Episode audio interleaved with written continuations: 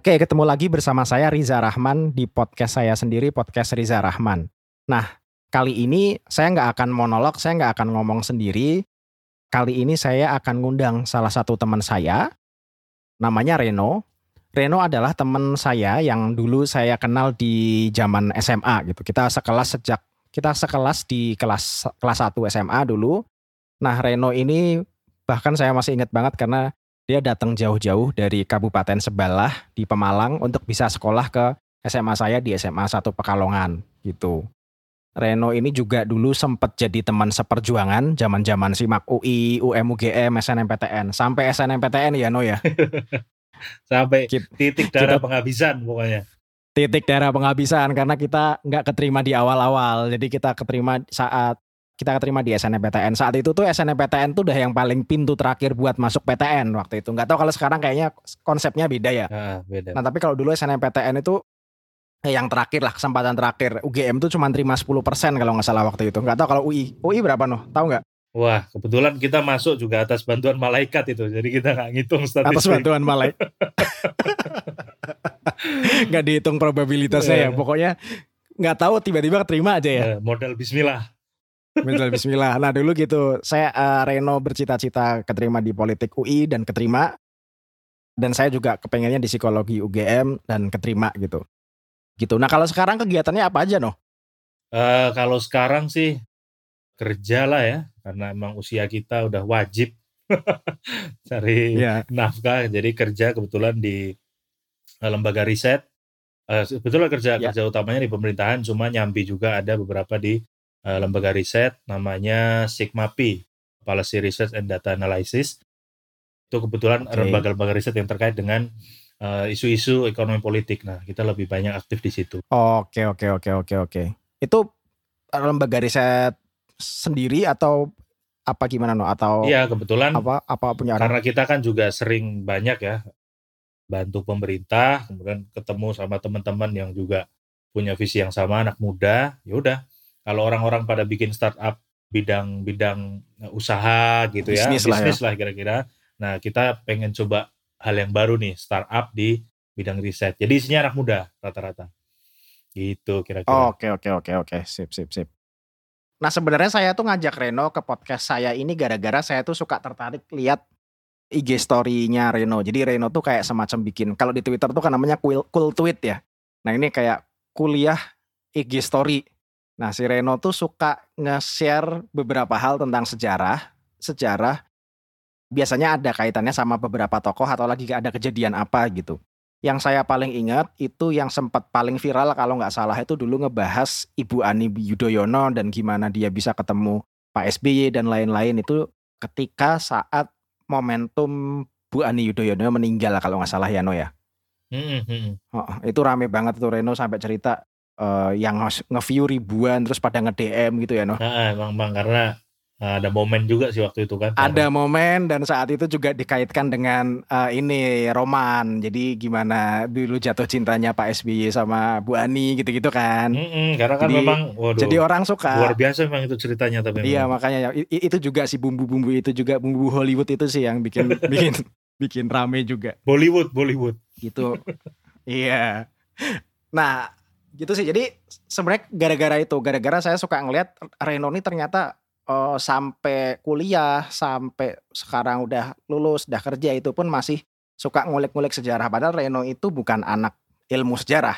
Reno ini kan uh, uh, kuliahnya ilmu politik gitu kan. Nah tapi seneng banget sama sama sejarah kalau dulu pas sebenarnya pas zaman SMA tuh kan kita sama-sama belajar sejarah ya Noya. Kalau SMA sebetulnya kita seneng banget sama fisika, kimia, biologi. Cuma kan beberapa cuman cuman mau ke ilmu politik ya. Cuma beberapa kali lihat hasil nilai ulangan kok jadi bikin gak seneng ya udah banting setir lah kita. jadi niatnya udah mau seneng kimia fisika oh, ya, ya tapi ternyata passion di situ. Gak jodoh. Ya, passion di situ. Cuma kemampuan kok nggak mengikuti passion. Iya kayaknya kalau dilanjutin nggak rezeki ya kayaknya ya. nah tapi maksudnya dulu tuh kita sama-sama di IPA, tapi gara-gara jurusan kuliah yang dikejar adalah IPS, saya dan Reno tuh belajar mati-matian mata pelajaran mata pelajaran IPS. Salah satunya di situ sejarah. Nah, jujur-jujuran kalau zaman itu saya sama Reno pengetahuan sejarah yang sebatas kurikulum SMA itu uh, ya berani tanding lah. Maksudnya saya nggak saya nggak bego-bego amat juga gitu tentang sejarah itu. Cuman yang membedakan adalah bahwa ternyata setelah setelah lulus kuliah eh lulus kuliah lulus SMA ini Reno tuh masih suka ngebaca ngebaca uh, sejarah nih. Bedanya kalau saya kan udah nggak nggak nggak segitu sukanya kan. Nah ini orang masih masih suka bahkan sampai kerja pun masih suka ngulik-ngulik gitu sih. Nah, jadi penasaran loh sebenarnya kayak apa sih yang bikin uh, Reno sebagai seseorang yang bukan sebenarnya tidak secara formal belajar sejarah itu uh, suka banget sama sejarah. Awalnya tuh gimana no? Oke, jadi sebetulnya kalau alasan personal ya, alasan personal kebetulan uh, ketika kuliah itu kita bongkar-bongkar gudang di rumah. Jadi ketika mau berangkat ke Jakarta itu bongkar-bongkar gudang, terus ada buku, buku tebel gede ya, tebel banget. E, dan saya buka yang yang nulis itu Bung Karno. Nah, buku itulah namanya yang buku e, di bawah bendera revolusi yang jilid pertama. Ya, buku itu kita bawalah ke ke Jakarta, ke Depok sih lebih tepatnya. Jadi e, itu adalah bisa di, bisa dikatakan perkenalan intens pertama saya dengan uh, Bung Karno ya, dengan dengan dengan Bung Karno. Nah, itu alasan personal. Kemudian kalau alasan akademik biar keren sedikit, itu karena kan sebetulnya ketika kita melihat sejarah adalah proyeksi kita uh, dan kita bisa melihat proyeksi masa depan. Karena uh, banyak peristiwa di masa sekarang maupun di masa depan pasti terkait dan juga tidak lepas dari peristiwa masa lalu. Jadi ketika kita belajar dan melihat fenomena-fenomena ke belakang, itu sebetulnya kita juga sedang mempersiapkan diri untuk menghadapi hal-hal yang ada di depan kita. Kira-kira gitu. Oke, oke. Dan itu itu berarti erat kaitannya juga terhadap jurusan atau uh, apa namanya ya jurusan yang sedang saat itu sedang Reno ambil juga ya berarti ya.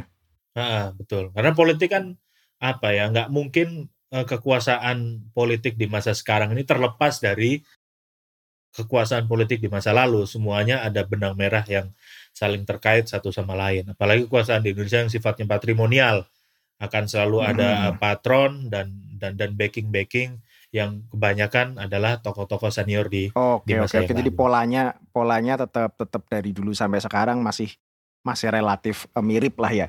Makanya betul. mempelajari yang dulu jadi sangat relevan gitu ya. Betul, betul. Nah, ngomongin sejarah tuh kalau kalau aku tuh berpikir bahwa aku membayangkan bahwa sejarah itu bisa dibagi-bagi berdasarkan aku nggak ngerti nih kalau versi ilmu sejarah beneran tuh gimana, tapi aku membayangkan kalau ngomongin sejarah tuh bisa dikelompokkan atau diklasifikasikan kalau misalkan sejarah Indonesia kayak uh, mungkin sejarah sejak uh, apa namanya uh, era kerajaan Nusantara, zaman kerajaan Hindu Buddha, terus Islam, terus juga sel selanjutnya itu masa-masa kolonial, terus habis itu sejarah di era kemerdekaan gitu sampai uh, sejarah di pasca kemerdekaan atau sampai sekarang gitu. Itu jadi bisa dibagi berdasarkan periode atau juga bisa dibagi berdasarkan tema-tema tertentu kayak misalkan sejarah kemaritiman, sejarah kedirgantaraan, sejarah saya orang psikologi juga pasti ada sejarah psikologi gimana sejarah pemikiran-pemikiran saat itu. Nah, sebenarnya kalau dari sisi itu, dari sisi pengelompokan-pengelompokan itu, no, sejarah yang paling menurutmu paling menarik atau yang kamu paling banyak kulik yang tertarik itu yang mana, no? Kalau ya sebenarnya kalau berdasarkan uh, waktu tadi ya, ada sejarah sebelum uh, kemerdekaan maupun pasca kemerdekaan itu kita suka semua sebenarnya dari zaman okay. kerajaan Nusantara banyak cerita-cerita unik juga kemudian ya, ya, ya. kemerdekaan juga kita suka jadi jadi dari bentang waktu relatif kita uh, menikmati semuanya tapi kemudian kalau di, di dalam tema saya lebih tertarik dengan sejarah yang memang berhubungan dengan dengan ilmu yang yang saya kejar sejak dulu jadi sejarah tentang politik dan kekuasaan khususnya di Indonesia ya tentu tidak menutup kemungkinan ya, ada ya. ada di tema-tema di luar tapi uh, saya lebih tertarik fenomena-fenomena yang ada di dalam negeri. Gitu oke oke. Nah, da, da, dari dari ketertarikan apa namanya di segala rentang waktu atau periode itu dan dalam konteks uh, kekuasaan atau uh, pemerintahan, menurutmu tokoh mana yang paling menarik atau tokoh yang paling banyak kamu cari tahu selama ini loh? Nggak harus satu orang sih, bisa jadi kayak beberapa orang juga nggak apa-apa. Kalau paling banyak tentu saja karena kita berbicara sejarah politik dan kekuasaan, ya, ya. berarti dua tokoh yang kira-kira eh, namanya memang paling lama menghiasi eh, kursi kekuasaan nomor satu di Indonesia, ya Bung Karno dan Pak Harto lah. Nah, dua Pak nama Harto, ya. dua nama itu yang memang kita kulik-kulik lama dan kita baca hal-hal terkait mereka uh, dari waktu ke waktu. Gitu. Tapi menariknya dari mereka itu apa no? Uniknya atau menariknya dari dari dua dua tokoh ini sebagai orang yang akhirnya ngulik-ngulik mereka gitu. Oke. Okay. Kalau unik tuh banyak ya, tapi saya ingin sebutkan satu nih yang, yang kira-kira mungkin relevan ya untuk untuk masa sekarang. Ya, ya. Kan kita kan bicara juga yang biar lebih enak didengar oleh oleh pendengar podcastnya Riza nih. Uh, uh, fun fact fun fact aja kita mulainya kan.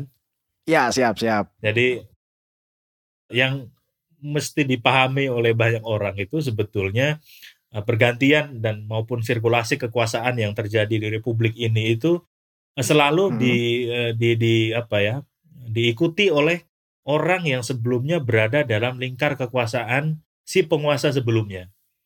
Nah, kita bisa lihat okay. misalnya uh, Bung Karno ya. Jadi Pak Harto itu adalah orang yang uh, meniti karir di era Bung Karno. Dan Pak Harto kan sekian banyak mendapat kepercayaan dari Bung Karno mulai dari memimpin operasi Mandala di Papua, kemudian juga mendapat Jogja. Uh, ya uh, Jogja serangan kan, umum ya. Serangan umum kan sebelumnya itu. Iya uh, dulu. Oh iya, oh iya dengan sama, iya, iya. Itu kan lebih kepada perintah sultan kan. Tapi kalau hmm. setelah Bung Karno berkuasa kan yang ah, yang mencolok adalah itu. Kemudian yang mencolok adalah yang Papua. Lalu juga pada masa pergolakan eh, tentu ada tekanan kanan kiri dan seterusnya. Tapi eh, terlepas dari itu eh, Pak Harto berhasil mendapatkan eh, salah satu mandat Super Semar. Kita bisa berdebat tentang isinya, tetapi memang pada waktu itu Pak Harto bergerak cepat untuk muncul sebagai tokoh militer yang perlu diperhitungkan dan dan dan Pak Harto itu ya bisa dikatakan karena pada akhirnya juga menjadi Menhankam dan seterusnya dia adalah orang dalam lingkar kekuasaan Bung Karno tetapi kemudian pada ya. akhirnya yang menggantikan Bung Karno adalah Pak Harto Pak Harto nah, dia dulu jabatan terakhir Pangkostrat ya no?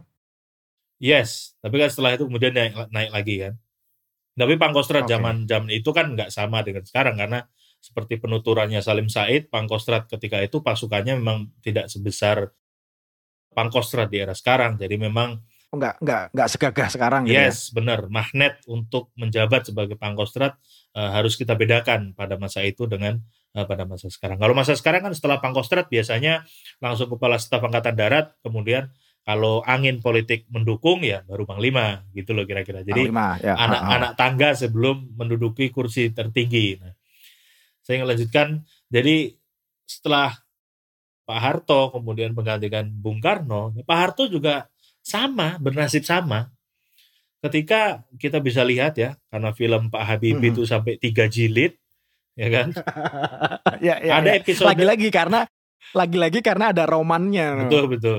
Tapi yang penting yang penting di situ adalah ada episode ketika Habibie dijemput oleh uh, utusan Pak Harto yang juga Berarti mbahnya hmm, oh enggak, berarti ya mbahnya suaminya Mbak Dian ya kan? Mbak Dian Sastro.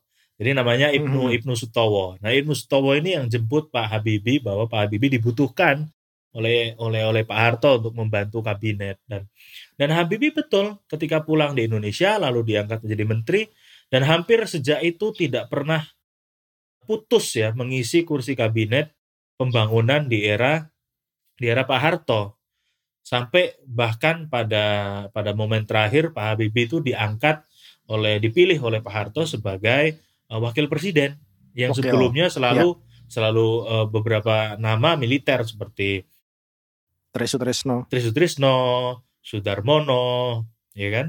Iya, iya. Itu kan semuanya semuanya semuanya tentara. Meskipun Sudarmono kan ya kita bisa inilah bisa berdebat jenis tentara seperti apa. Tapi Pak Habibie adalah orang sipil yang sejak muda dipelihara dan yang harus di, diingat adalah Pak Habibie itu pernah menyampaikan bahwa ayahnya Pak Habibie itu meninggal dalam pangkuan Pak Harto. karena Pak Harto waktu itu sedang ditugaskan di Sulawesi, okay. ya daerah daerahnya Pak Habibie. Kebetulan mereka, ya rumahnya rumahnya tidak jauh ya. Jadi ketika kalau tidak salah momennya selesai sholat ya. Ketika selesai sholat berjamaah, eh, ayah ayah Pak Habibie meninggal eh, dan dan digambarkan oleh Pak Habibie meninggalnya di di pangkuan Pak Harto. Jadi Pak Harto dan Habibie adalah sosok bapak dan anak ya yang benar-benar lekat gitu. Ya, ya. Dan betul juga ketika Habibie meniti karir juga yang bantu total adalah Pak Harto. Tetapi pada episode 1998 ya ketika Pak Harto menyampaikan uh, pidato pengunduran dirinya dan kemudian uh, uh, kekuasaan harus melimpah atau berpindah hmm. ke wakil presiden karena menggantikan posisi presiden dalam kekuasaan politik Jawa ini kan sebetulnya melanggar dalam tanda kutip ya. Ketika orang yang kita pelihara sejak kecil, kita bantu, kita support karirnya, tetapi ketika kita jatuh, dia tidak ikut mundur. Tetapi justru menikmati kekuasaan yang baru. Oh, itu dan bahkan mengganti it, itu kalau menggantikan di, di, posisinya di value value kekuasaan di Jawa itu itu itu nggak nggak sopan gitu lah ya nggak nggak bagus gitu lah ya. betul loh ya mungkin hampir di seluruh uh, culture ya karena dianggap tidak uh. tidak memiliki uh, solidaritas yang sama gitu loh. Jadi okay, okay. waktu waktu itu kan juga sebelum sebelum momen itu kan ada juga 14 menteri, salah satunya Pak Akbar yang menyatakan mengundurkan diri, tidak mau dipilih kembali dalam kabinet yang disusun oleh Pak Harto. Dan puncaknya juga waktu itu Pak Harmoko yang belum lama meninggal kemarin, ketua DPR, hmm. dulu Sekjen Golkar, itu turut mendukung bahwa Pak Harto perlu mundur. Nah, Habibie mungkin kesemuanya masih bisa dimaafkan oleh Pak Harto. Tapi ketika Habibie tidak ikut mundur dan menggantikan Pak Harto pada hari itu, banyak pihak menebak bahwa menganalisis juga secara dalam ini adalah satu bentuk uh, dalam tanda kutip ya uh, rasa sakit hmm. hati yang besar dari Pak Harto kepada Habibie. Makanya setelah momen itu ya, ya uh, setidaknya seperti penuturan Pak Habibie, keduanya hanya pernah berbincang satu kali melalui telepon dan telepon. Ya, dan Pak Pak Harto hanya menyampaikan bahwa uh, lakukan tugasmu dengan sebaik-baiknya, kira-kira begitulah uh, pesan intinya. Tetapi ya, ya. after that, setelah itu, ya praktis komunikasi itu putus. Pak Harto juga beberapa kali dicoba untuk ditemui oleh Pak Habibie, selalu menolak, uh, tidak ada jadwal, kadang merasa tidak sehat dan seterusnya.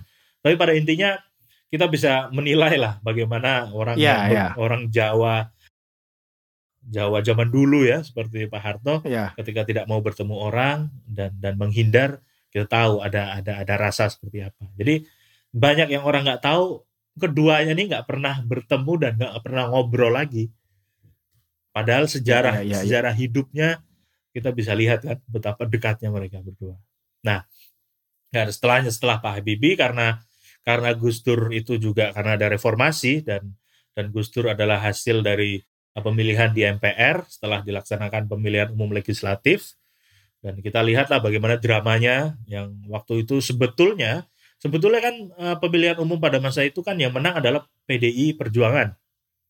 Mm-hmm. ya. uh, dan kalau mengikuti track umum mestinya yang menjadi presiden adalah Megawati, Megawati ya, sebagai ya, ketua umum PDI Perjuangan tetapi karena proses politik di MPR yang kemudian kita tahu semua tokohnya siapa dari Jogja, kampusnya hmm. ya. kampusnya Riza, kemudian me, yeah. me, me, me, menyuarakan ormasnya untuk, juga yang itu ya betul menyuarakan untuk terbentuknya poros tengah dan mengalihkan dukungan untuk untuk Gus Dur akhirnya tumbang Megawati di situ dan dan Gus Dur menjadi presiden kelakuan kelak itu kelakuan orang-orang Jogja berarti ya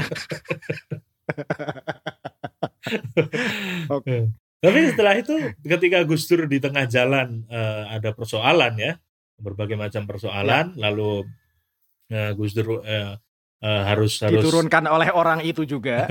harus iya betul. Memang Jogja ini lain memang canggih ya, meski jaraknya jauh dari ibu kota. Ibu kota ya. Tetapi pergerakan jalan terus. jalan terus. Uh. Kemudian yang menggantikan Gus Dur juga uh, akhirnya pada wakilnya. akhirnya wakilnya Bu Mega naik, ya kan? Nah, selesai di situ, ternyata siklus nggak berhenti. Ya. Uh, ketika waktu itu kan ketika uh, Bu Mega sebagai presiden, Menko Polkamnya kan Pak SBY. Pak SBY. Namanya Kemudian, naik banget tuh waktu Aceh itu. Betul. Kemudian Menko Kesranya adalah Pak JK. Pak JK. Oke okay, ya. Jadi kita ya, bisa ya. bayangkan kan. Jadi kalau rapat kabinet, eh, teman-teman bisa lihat di dalam meja yang oval itu, ya, ya. meja yang oval atau dulu kan sempat juga di Binagraha di kantornya Pak Pak, Pak, Pak, Pak Harto zaman dulu. Mungkin masih kotak mejanya. Tetapi lokasi duduknya adalah presiden, wakil presiden, kemudian diapit oleh menteri sekretaris negara maupun sekretaris kabinet, baru Menko. Iya. Intinya posisi Menko itu ditempatkan sangat dekat dengan dengan dengan presiden. Kira-kira gitu. Dengan presiden. Nah, biasanya iya. Menko, nah, Menko Polkam di sebelah kanan, Menko Kesra di sebelah kiri. Nah, ternyata di dalam proses tiap tiap rapat kabinet ini keduanya saling mengkedipkan mata gitu loh. Iya. Kayak bos habis ini bisa kali ya gitu kira-kira. iya, benar benar benar benar. ternyata Bu Mega terlalu fokus memimpin rapat akhirnya lengah, nggak memperhatikan kode-kode yang terjadi antara Pak SBY dan Pak JK. Dan betul saja 2004 nah, kan, menang mereka. Ya sempat sempat inilah sempat terjadi polemik terkait dengan pencalonan Pak SBY dan Pak JK yang merupakan tokoh inti dalam uh, kabinet gotong royong yang di bawah uh, Presiden Megawati dan akhirnya mereka menang. Ya. ya. Kemudian siklusnya sampai sampai di situ gitu kira-kira. Yeah. Tapi kalau tapi kalau uh, Pak Jokowi kan beda kubu dengan dengan SBY pada masa 2014. Yeah. Tetapi kalau Dan, mau kita kulik lebih lagi sebetulnya ya kita semua tahu bagaimana cerita uh, Pak Prabowo itu uh, memasangkan Jokowi dan Ahok pada uh, pemilihan gubernur 2012 di DKI Jakarta kan?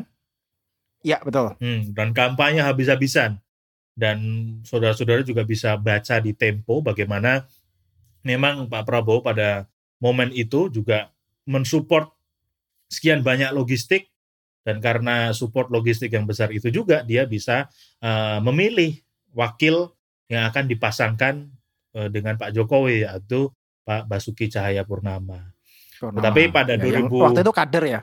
Ya, pada waktu itu ya kader masih Gerindra masih kan? Gerindra. Tapi episode 2012 berlainan dengan episode 2014. Lagi-lagi dari orang yang sebelumnya rapat kampanye bersama, ya kan? Pak Prabowo yeah, yeah, gantian yeah. lengah. gantian lengah, nggak ngelihat kode-kode. Iya. Yang terjadi antar keduanya. Sama Pak JK lagi ya akhirnya. Ya. Jadi, nah ini, ini ini menarik berarti kalau kata Maman berarti jangan-jangan ide dari semuanya ini Pak JK. Pak JK. ya itulah kira-kira. Selalu ada yang ada ya. selalu ada tokoh-tokoh lincah gitu. Betul betul. Fun fact dari uh, sirkulasi kekuasaan yang terjadi di Indonesia. Tuh. Oke oke. Nah, apa namanya? Tapi, tapi menarik sih itu itu itu pola itu pola itu terjadi di depan mata cuman Cuman kayak saya aja nggak nggak se, se, se, sengeh itu, nggak sesadar itu bahwa ternyata ada pola-pola yang ada pola-pola yang seperti itu. Jadi orang-orang terdekat dari uh, penguasa saat ini akan menjadi uh, uh, penguasa uh, di masa depan. Bisa nah, jadi makanya, nanti Erla Erla Hartanto nih. makanya teman-teman ini yang sekarang kan kita pastikan yang dengerin kan seusia kita juga kan, milenial maupun Gen yeah, Z. Yeah. Enggak, kalau Maman mungkin milenial, kalau saya Gen Z, ya kan? Iya, iya, iya. Tai. Jadi uh, di mana pun anda uh, di kantor kerja ya kan di di, di di di di pemerintahan maupun di swasta maupun juga berelasi dengan pacar perhatikanlah orang-orang yang dekat di sekitar anda karena jangan lengah ya jangan sampai lengah karena mereka lah yang paling berpotensi untuk menumbangkan kekuasaan yang sudah Anda bangun. iya, kalau kalau kalau kata orang tuh ini no, apa? Kamu hanya bisa dibohongi oleh orang yang kamu percaya. Betul. ya iya kan. kalau dari awal udah nggak percaya tuh nggak bakal bisa diapa-apain gitu kan. Emang udah curiga kan. Kalau udah lengah ternyata ternyata ternyata diganti juga. Terus ada lagi nggak no kayak mungkin kayak trivia trivia fun fact atau fakta-fakta yang yang mungkin kayak Kayak saya sebagai orang yang lebih awam ini nggak Nah, nggak ngerti. mungkin kita mundur ya agak jauh nih. Ini juga cerita agak legendaris dan mungkin banyak yang udah menulis. Cuma saya sih ingin sedikit eh, menggambarkan eh, lewat penuturan verbal yang semoga agak agak lucu dan mudah diingat gitu loh. ya ya Jadi ada peristiwa di masa lalu ketika kerajaan Demak ya. Jadi kerajaan Demak ini ada ada ada ada tokoh lah, tokoh hmm. eh, yang bernama eh, Sultan Trenggono yang kemudian berhasil menjadi eh, Raja Demak. Jadi beliau tuh memiliki eh, keturunan namanya Sunan Prawoto. Nah Sunan Prawoto Hmm. ini anak berbakti, memang dia support penuh lah bapaknya untuk menjadi penguasa kerajaan. Nah pada cerita eh, dia eh, harus menghabisi rivalnya. Jadi Pangeran Sekar Sedalapan itu rivalnya dari eh, Sultan Trenggono. oke Karena peristiwa itu anak dari Pangeran Sekar Sedalapan yaitu Arya Penangsang, pasti terkenal nih Arya Penangsang, pasti memiliki eh, dalam tanda kutip dendam ya, dendam dendam. Nah, itu harus di, di, di, di- diselesaikan. Nah, pada akhirnya karena Arya Penangsang ini seorang ksatria yang hebat, jadi dulu tuh Arya Penangsang ini terkenal dengan eh, kudanya. Jadi kalau Maman pernah pernah dengar kuda gagak rimang, Gagak Rimang gagak ya, rimang betul. itu kuda Arya Penangsang yang paling hebat. Ibaratnya kalau zaman sekarang berarti eh, tank panther kali ya. ya ya ya ya ya Nah, kerisnya, kerisnya Arya Penangsang namanya setan kober. Nah, oke Nah, Sunan Prawoto ini bersaudara dengan Ratu Majapahit dan Ratu Kalinyamat. Nah, lalu eh, dari persaudaraan itu dibentuklah lah sayembara. Karena mereka semua tertekan oleh keberadaan Arya Penangsang, Nah, harus ada sayembara untuk membunuh Arya Penangsang. Hmm. Mengalahkan lah, siapa yang bisa mengalahkan akan dikasih eh, hadiah tanah ya, hadiah tanah. Nah, sayembara ini kemudian dimenangkan oleh Ki Ageng Pamenahan ya Ki Ageng Pamenahan yang kemudian eh, yang yang bertarung nanti adalah Sutawijaya. Nah Sutawijaya ini kan cerdas dia, memang terkenal cerdas. Eh, jadi dia bisa melihat keadaan dan dan terbuka dengan semua ide. Itu paling penting. Mhm. Dia analisis, dia analisis tuh bagaimana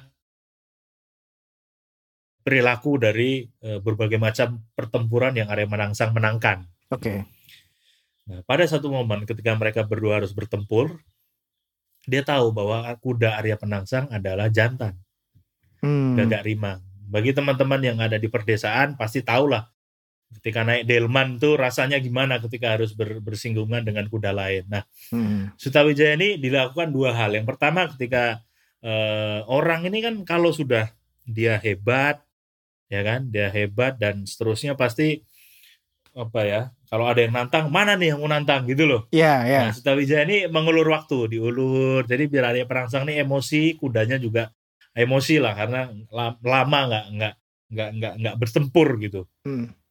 Tetapi Sutawijaya setelah proses penguluran itu datang dengan kuda betina.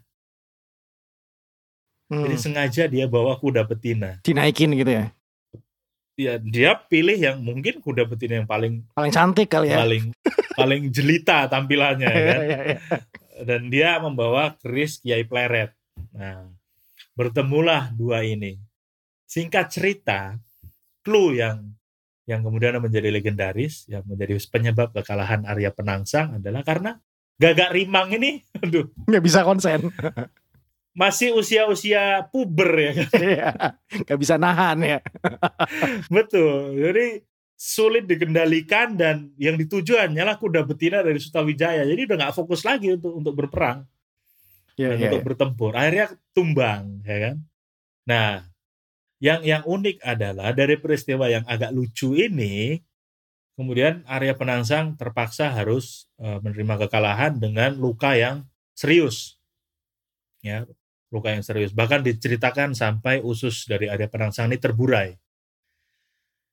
Nah, karena usus terburai ini, tetapi Arya Penangsang karena seorang kesatria yang luar biasa, sakti, hebat, dia tetap melawan Sutawijaya sampai titik darah penghabisan dan agar apa agar uh, lebih uh, mudah gitu ya di apa, ususnya ini dilipatkan di uh, krisnya dia setan kober. Jadi sampai dilipat-lipat. Nah makanya kemudian di dalam uh, tradisi pernikahan Jawa, uh, jadi ada pengantin laki-laki selalu membawa keris yang di di apa ya sekelilingnya tuh diikatkan melati untaian melati.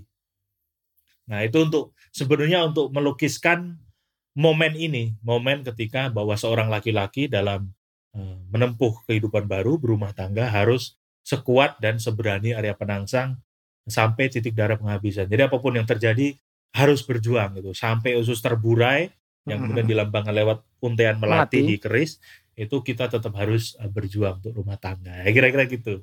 Oh. tapi kan yang itu kan versi kerennya yeah. nggak nggak yang nggak diricat nggak nggak diceritakan kan nggak rimang dan kuda betina betinanya.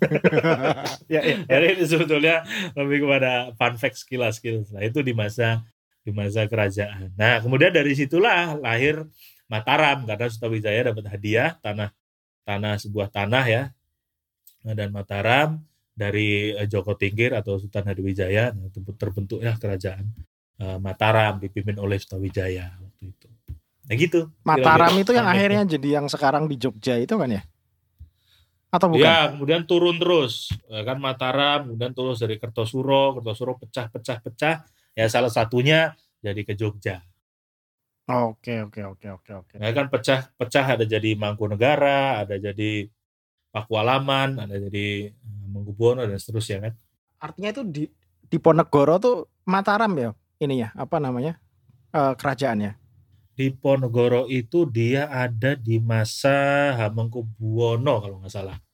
Udah Hamengkubuwono, cuman Hamengkubuwono berapanya nggak tahu ya. Nah, aku agak lupa spesifiknya di tahun eh, tahun berapa sih berarti Pangeran di Ponegoro itu? Ini 1825 1830 perang di Ponegoro kan. itu yang sem semua anak Indonesia hafal.